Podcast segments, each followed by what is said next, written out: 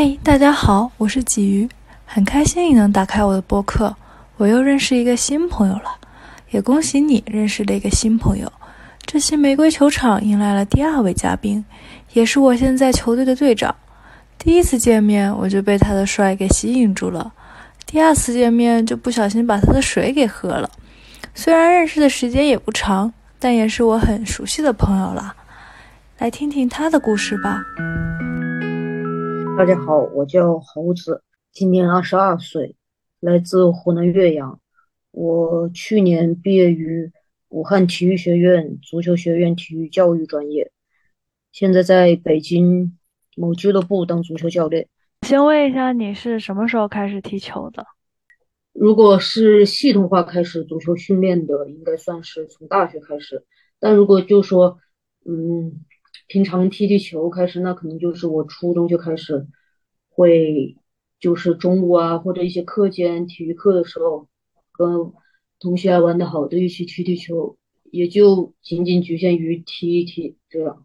那是什么激发了你对足球的兴趣呢？就是想把它当成自己的专业。其实我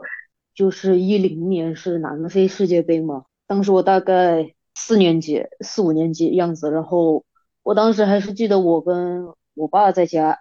他就看南非世界杯，就看比赛。当时就是葡萄牙对着一个国家，然后当时我就看到了 C 罗，然后当时我就觉得好帅呀，好厉害，就看他在场上飞奔呐，然后进球的样子，我觉得就是后来就慢慢喜欢上了 C 罗，然后喜欢上了这个偶像之后，我就才坚定了我对这个足球足球这条道路，就是偶像的力量吧。那怎么样可以去读这一个专业？就是是只有体育生能去考，还是说普通的高考生可以去读呢？嗯，我是体育教育专业，然后的话，我这个专业是必须要就是体育生，就是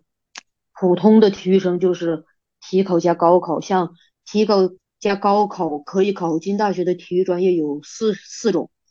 体育教育、呃社会体育指导与管理。休闲体育，还有运动人体与科学，就是这四种，就是普通体育生考上大学可以选的专业。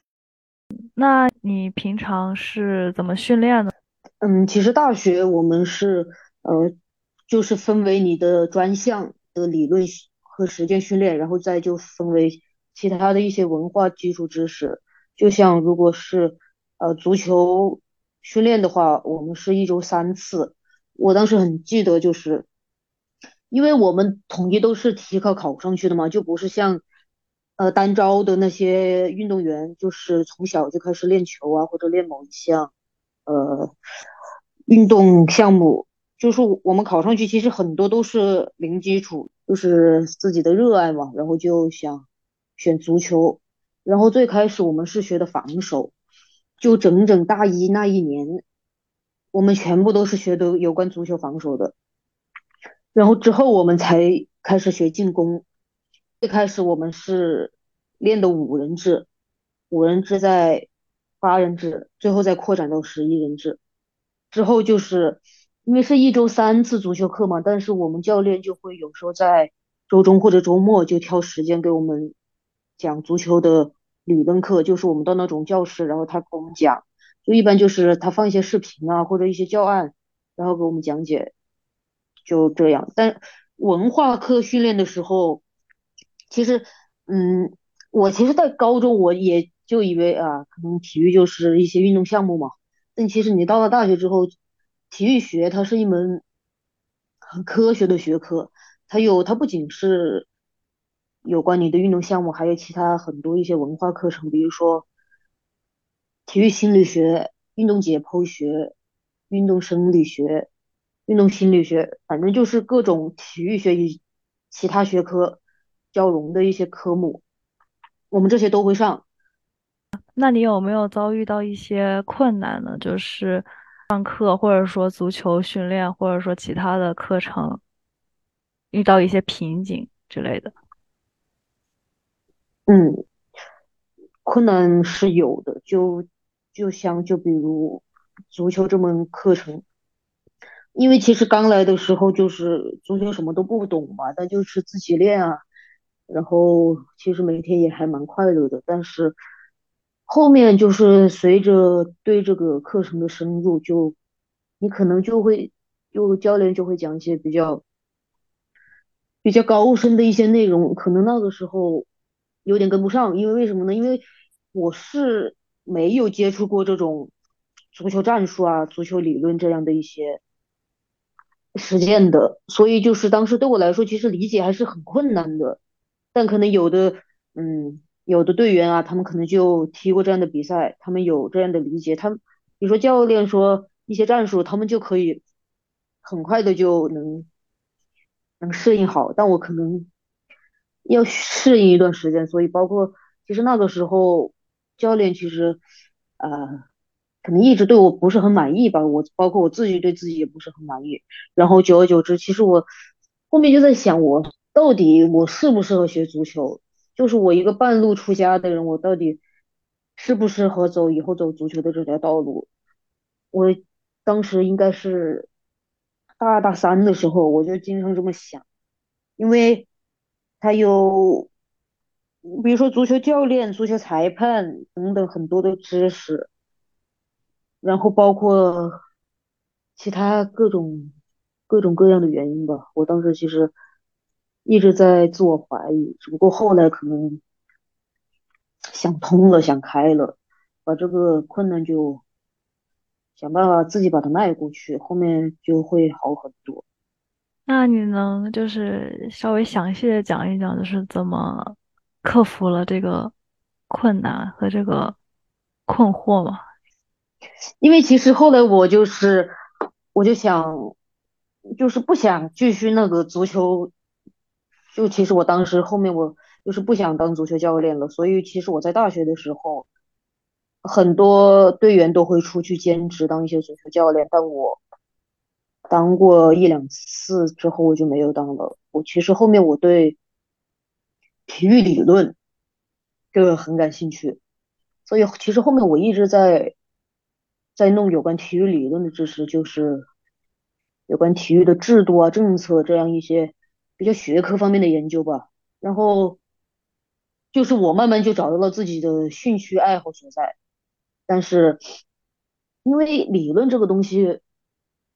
它还是你无论多么的好，你还是要总归回归到实践嘛。所以后面我就想，如果你真的喜欢一样东西，那你先把。底下所有的问题，你先把它解决清楚。所以这就是为什么我现在重新又开始捡起足球实践这个这个事业。就你现在已经是一名足球教练了，你就是你为什么想做，就是选择了足球教练这个职业呢？嗯，其实体育生为了选择的就业道路，其实无非就几种：体育老师、教练员。或者其他行业的一些也是从业教育性质的吧。嗯，我当足球教练，第一个是因为其实还是深爱足球这个运动。我现在之所以来北京当足球教练，就是因为第一，我想去大城市看一下足球现在大环境是怎么样的，然后第二个就是。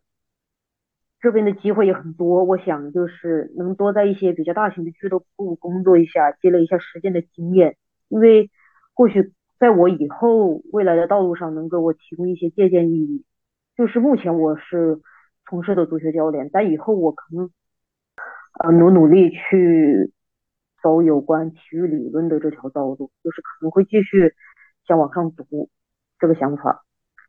就是有关体育理论这一方面。就是我比较感兴趣的，所以要要想把这个学好，也也是要继续往上读的，这样才有更好的平台。那你认为足球是一种怎样的运动呢？它如何影响着你的人生观或者说价值观呢？就是足球，我我个人觉得它是一个非常具有普适性的运动，综合性的运动。就是为什么说足球是世界第一运动呢？我之前也就是在深刻思考这个问题。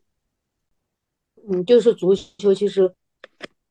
你无论高矮胖瘦，你都可以在足球场上找到你适合的位置。就可能比如说篮球运动员，他可能需要身高比较高，比如说有的运动项目需要对你这个生理这个有要求。那比那还有一些运动，比如说对设施场地有要求。你就像乒乓球，它必须要有个桌子、有个台子、有个网吧。呃，篮球需要有个篮筐吧，但是你足球你其实什么都可以不用。你要球门，你可以呃几件衣服、几双鞋子摆成一个球门。你想要足球，你甚至可以几团纸包在一起踢。你然后其实很多足球明星他们都是从贫民窟中走出来的，他们有时候可能就是足球带给来了他们一种希望吧，就是他们也通过足球这项运动这项对足球这项运动的热爱，然后他们的天赋能够，因为足球需要很多位置嘛，很多位置上需要很多有天赋的运动员或者。需要有很多相契合的，但可能他们都能在场上找到他们相应的位置，并且能够大放光彩。就其实也相当于跟我们的人生观、世界观很契合，就是你足球其实也是一项团队运动，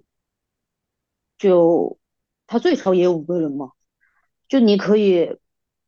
学的很多。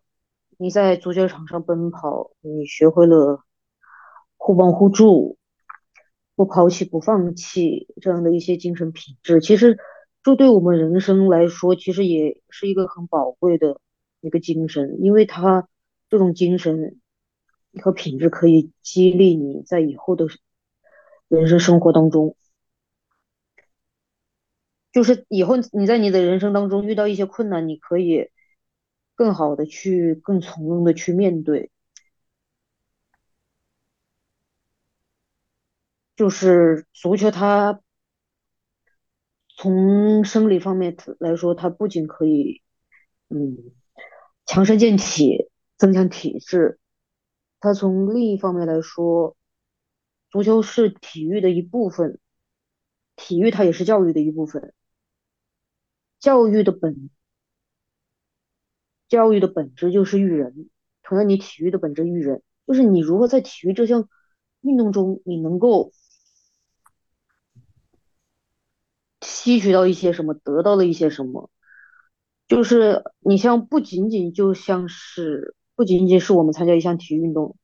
啊，我们学会了走走跑跳投，其实我们在这当中其实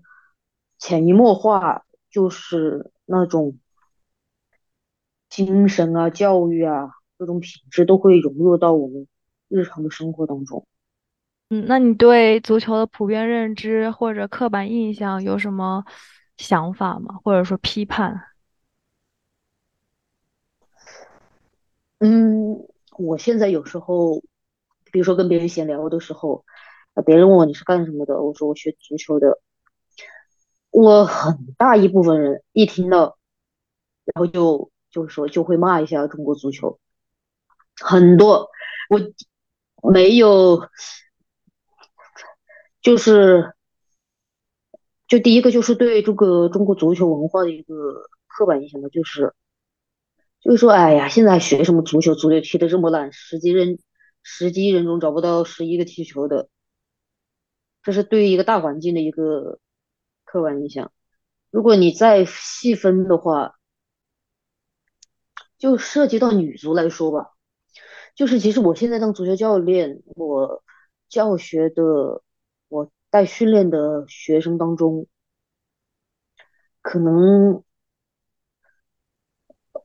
我可能教了七八十个学生中，可能就那么一两个女生来踢球。就我可能在跟家长交流的时候，他们也会就说：“呃，女孩子踢什么足球啊？就可能让他们去学一下其他的一些，比如什么舞蹈啊什么的。你如果就算你学足球啊，就算你学体育运动。”也可能会推荐你去学一些什么羽毛球啊之类的。就其实这也算是一种刻板印象吧，就是他们可能认为就是因为对抗性强，可能这种就不适合女性。但其实我反而我就是当足球教练这么久，我反而认为其实女孩子更应该去学习足球。就我在带训练的时候，我碰到那几个女生，她们都非常。活泼开朗，而且踢球踢的比男生还要好。就是他们在场上就是奔跑，这个带球，包括其实像有的时候他们对抗摔倒之后，一声不吭直接就站起来。呃，可能有的时候我教的有些呃小男孩，他们可能摔倒了还要还要哭一下，但这些女生她们不会。直接就站起来，就继续继续跑了，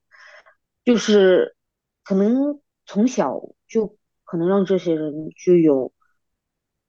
更好的一个适应能力吧，就是这样的坚强勇敢的品质，从小培养的话，对他们这个以后的人人生都是受益的。就是对对于女孩子来说，审美也是应该是多元的，就除了那种。温柔的女孩子也可以有这种喜欢踢足球，就是更加强壮一点的女孩子。对，因为其实这个社会对女性其实有很多的不公吧。其实我想，可能他们一到长大了之后，就啊，要他们什么贤妻良母啊，回归家庭啊，就有种感觉迷失了自己，就是感觉没有自己的身份或者自己的。自己的那个，所以就是，但如果你学习足球这项运动，我想你可以更好的找到自我，就是你不要去被其他人所所影响。就像其实，嗯，我是在武汉读的大学，武汉它是百万大学生嘛，很多高校，但是其实像，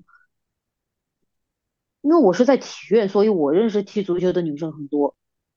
但同时我也了解到其他高校可能也有女子足球队。但也仅仅就是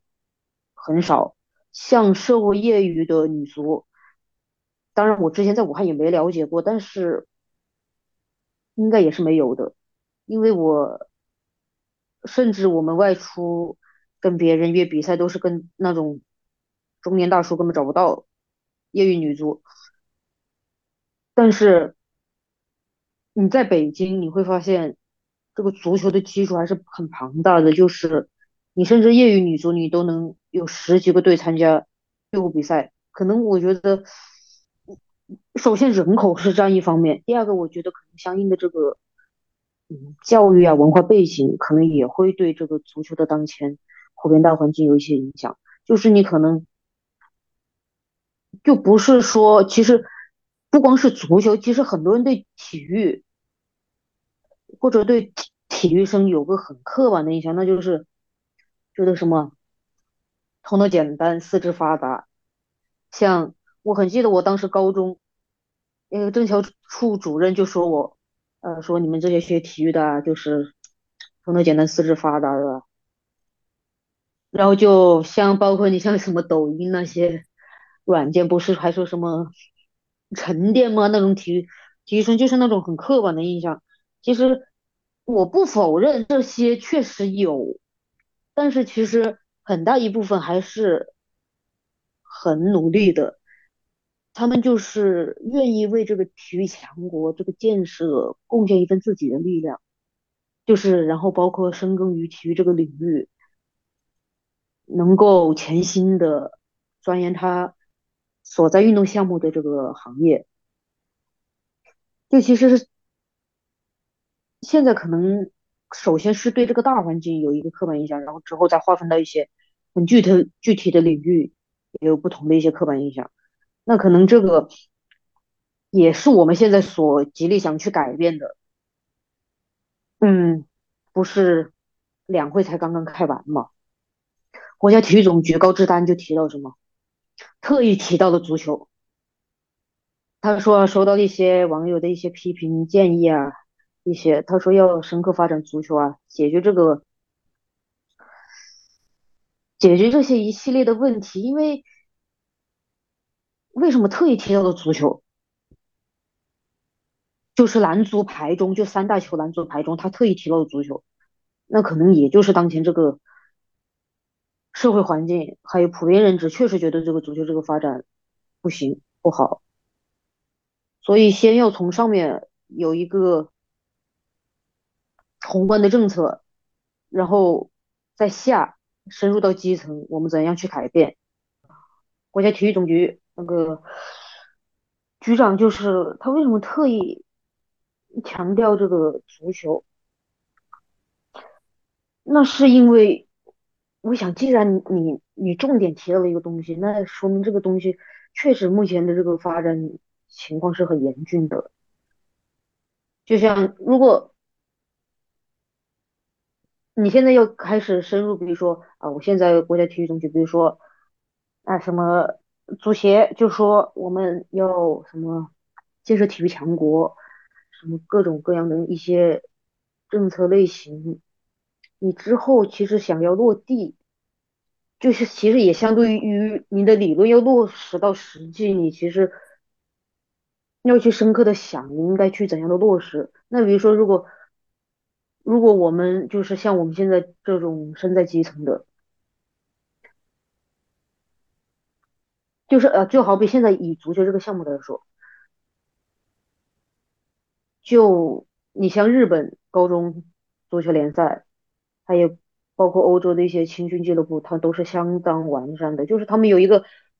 很完整的一个流程，比如说你从小开始踢球之后，可能到梯队，然后之后你可能再继续有一个很好的一个晋升道路。但是像中国，你可能像比如说某的一些，像我现在所处的足球俱乐部，那可能你就是现阶段培养一些幼儿足球的培训，然后之后呢？我我之前就就在想，那之后呢，有的足球培训机构可能就跟一些俱乐部他们有联系有合作，那可能把优秀的苗子推荐到俱乐部以后，然后继续让以后有个晋升道路，但有的可能就没有，那可能他们这时候就面临一个问题啊，我是继续开始学习足球，还是我要开始把重心回归到我的学习上面了？那就像为什么可能我们就是足球培训到了五六年级之后，他可能家长就不会让小孩子再来参加足球了。那可能觉得啊，我们重心要放到足球身上了。就是你现在有没有实际的去解决，比如说足球生有关以后的这个一个晋升道路，让他以后就是从小到大有一个很完完善的一个流程，这也是我们现在需要去解决的一个问题。你就像其实很多像我们学院足球学院，很多人就可能就是可能踢到已经进入梯队了，踢到那种俱乐部了。到后来，家里啊、家庭啊需要他去读大学，那可能他就考上大学以后就跟这种高水平的足球竞技，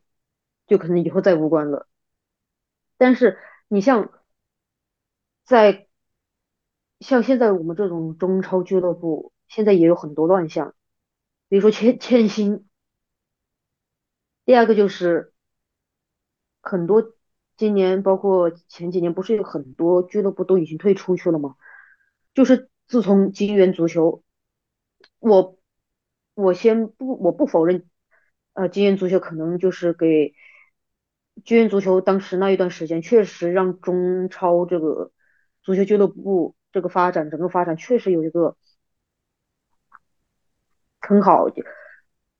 确实有一个很好的发展，让我们大家其实那更多的就去了解到了足球。你像当时广州恒大亚冠夺冠，是当时呃中国人多么高兴的时候啊！就我们想啊，不仅仅就是乒乓球我们能夺冠，我们在足球上面也有所建树。但是自从金元足球的落寞以后，到现在其实发展到现在这样的一个层次，我们也要去。想到底怎么样才能够更好的去良性的一些发展？就像你我们现在看到的都是问题，我们往我们在坐办公室的看的都是问题，你走下去的看到的都是方法。这就是前几，这就是国务院新上任的总理说出这句话。那就像你看，比如说啊，如果说足球从从娃娃开始的，足球从娃娃开始抓起的时候，要我们要后置这个怎么样引进这个人才，那我们就要面临像这样的问题，以后学业跟体育这条道路，我们到底选择什么？所以最近其实因为就是学体育学这门这门学，可能应该了解到，就是现在这个体教融合这个政策。被提出来说了很多次，体教为什么提出体教融合？那很大程度上是因为体教分离了，就是我体育系统跟教育系统它完全是分离了。所以为什么才现在我说出来啊，要提出提教融合啊这一系列的政策啊？就是之前其实我当时毕业论文我就是写的提教融合的这个政策背景下啊。某学校的一些实践困境以及解决路径，其实当时我其实了解的也不是很深层次，因为当时对我来说，嗯，体育系统啊是什么啊，教育系统是什么，他们之间到底中间出现了什么样的问题，所以才导致这个现在现有的局面。那可能我现在到北京来之后实践之后，我才发现，嗯，那可能确实现在就会有这样的问题，就是你。你如你到了到了相应的阶段，比如说，你像其实有很多运动员，就是在竞技训练、竞技体育，他们可能练了之后就不再开始练了。现在国家也在做改变，你像现在就比如说有些政策的提出，比如说呃，退役运动员免试入学。或者退役的运动员，然后让他能够进校园，这样一系列的政策措施。然后其实现在也包括你像苏炳添，他现在是暨大的嗯北体老师啊，对对暨大，对他是暨大的老师，但也是北体的博士啊，就是他可能算是时间比较好的，就是我啊一方面我。我可以出成绩，然后我希望也可能就是我能在学习到的一些更科学化的一些训练之后，我再能再来去把我这些经验再去传授给下一代的学生，让形成一个良性的发展。就像苏炳添的教练不是是外国的吗？那怎么样培养我们中途中国本土化的教练？怎么样？中国本土化教练适应我们中国当目前的一个学生的一个水平，都是需要我们一步步去实践。所以说，这个想发展一个东西，不是一蹴一蹴而就的。我们要真真正的扎根于这个行业这个领域。对就是提出问题的人有很多，但是也需要有一些人来触碰这个有一些空白、有一些基础不够好的领域，来把它建设的更好吧。但是你想，为什么像欧洲、欧洲呃女足欧洲杯，你看看他们的比赛会发现，哎，看得很好，因为他们其实可以完把。男子俱乐部的那些，因为他们已经有一套很成熟的一个体系了，他们可以把这些来照搬到女足身上，然后再进行一些变动。你看，其实很多他们女足欧洲杯踢球的那些战术风格，其实跟男足的风格其实很相像的。但是，呃，就反而说到中国女足了，其实很多人就在说啊，男足不行，中国女足行。但其实我们想想，女足现在。一定很好吗？其实现在女足的成绩比我们很多年前的女足成绩其实还是要差一点的。对，就是对，因为之前还有说什么铿锵玫瑰嘛，但现在你看，你看当时女足也换了好几个教练，当时有谁？那个男教练叫什么来着？哦，贾秀全。贾秀全当时他发不是发表了一个很经典的言论吗？我们不需要明星球员。结果王霜那些什么都不受重用。后来现在好，现在换成了水庆霞，啊水庆霞啊把他们重用之后，但是现在也也出现了一些问题，可能有些比赛也打不赢，就是也会存在这样的问题，就是我们想，就是女足并不是说啊女足现在好，男足差，都有相应的问题，但是这种相应的问题，你想怎么解决呢？你像，那就就假设女足来说，为什么女足现在在我国这个发展的基础这么薄弱？因为很多时候你没有利益，很多人你用用爱发电，你可以用爱发电，是吧？但是你支撑你的，你一定是要有利益。你像当时中超不是说了吗？必须要带一个女子足球队。后来我们武汉体院女足球队就是被我忘记是武汉卓还是武汉哪哪个俱乐部，就是就是呃就成为他们那个足球队。然后包括你像很多女足什么薪资啊少啊那些，为什么少？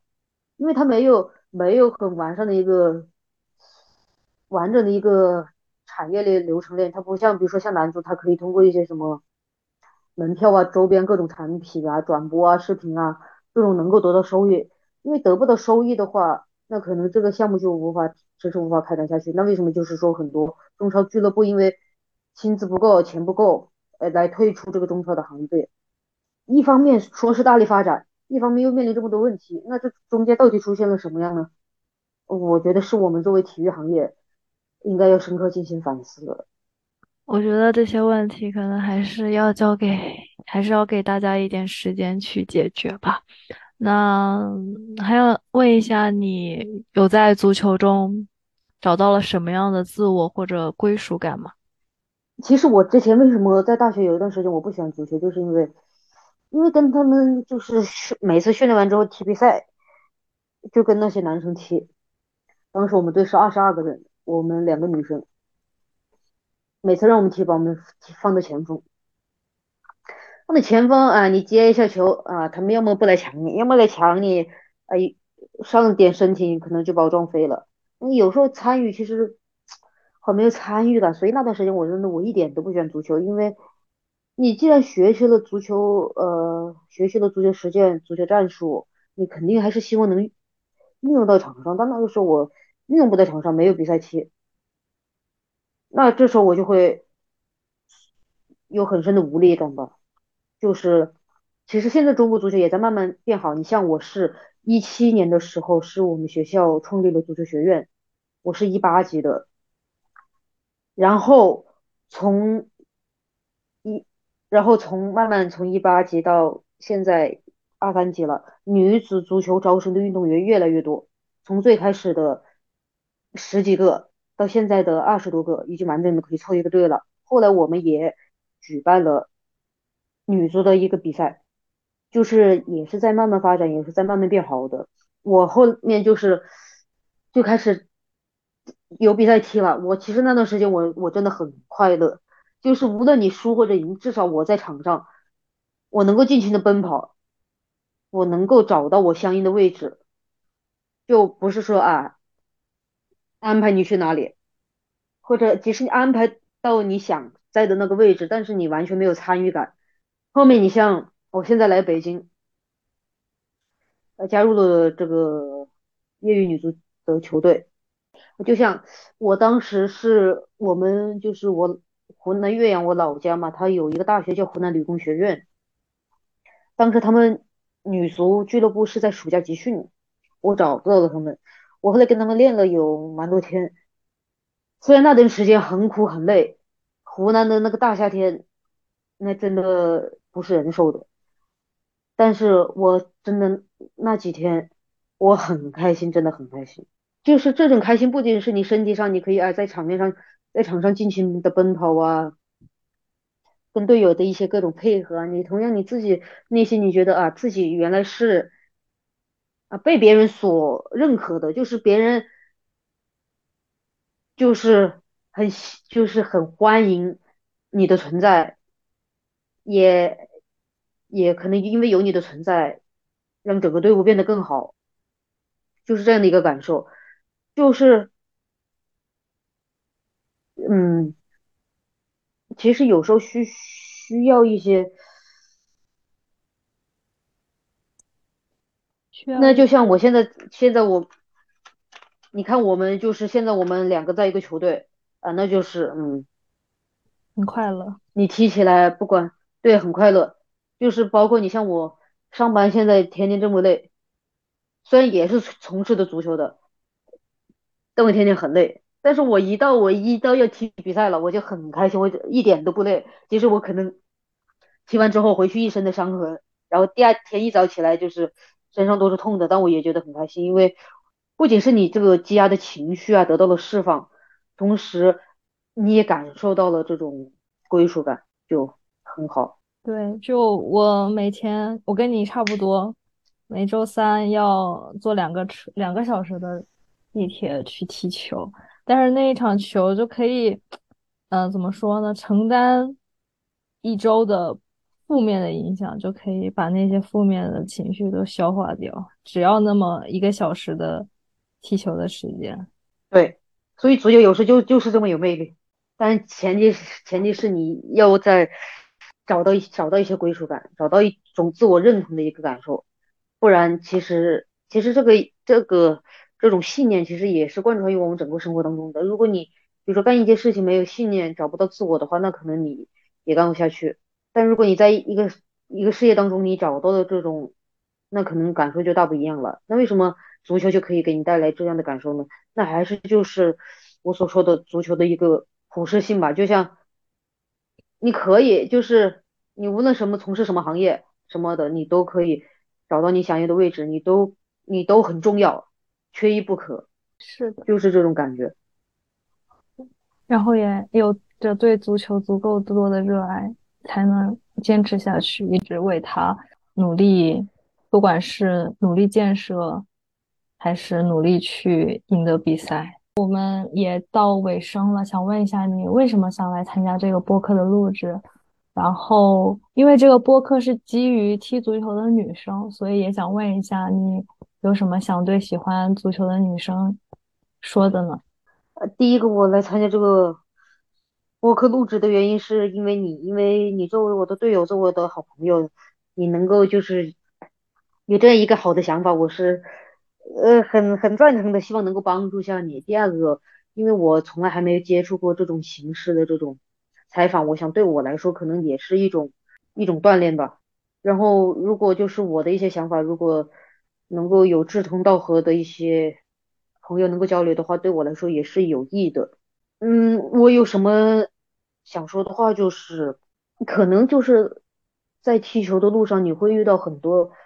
的困难，就比如说我目前了解到的，然后也包括了解你们这一些情况，可能就是说，他从小没就没有一个好的训练环境，人数少，以及各种各样的原因。其实包括这种原因在我身上也适用，但是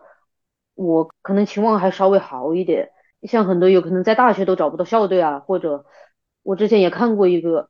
就是说好像南京大学吧，还是哪个学校举办这个足球比赛，然后有个女生来参加报名了，之前就没有女生参加报名，后来她参加报名了之后很厉害，后来还带着那些男生踢，然后包括我今天其实也看到一个新闻，也是一个学校举办女足赛，举办足球联赛，当时说的是。男足比赛嘛，然后也有女生想参加，然后说的是可以混合参加，结果到了临近比赛的时候又说不可以参加，还是这个人数太少了，也另一方面也得不到重视。但我想，如果你真的像有有喜欢足球、有喜欢这个想法，不要因为没有掌声而放弃自己的梦想。就是尽管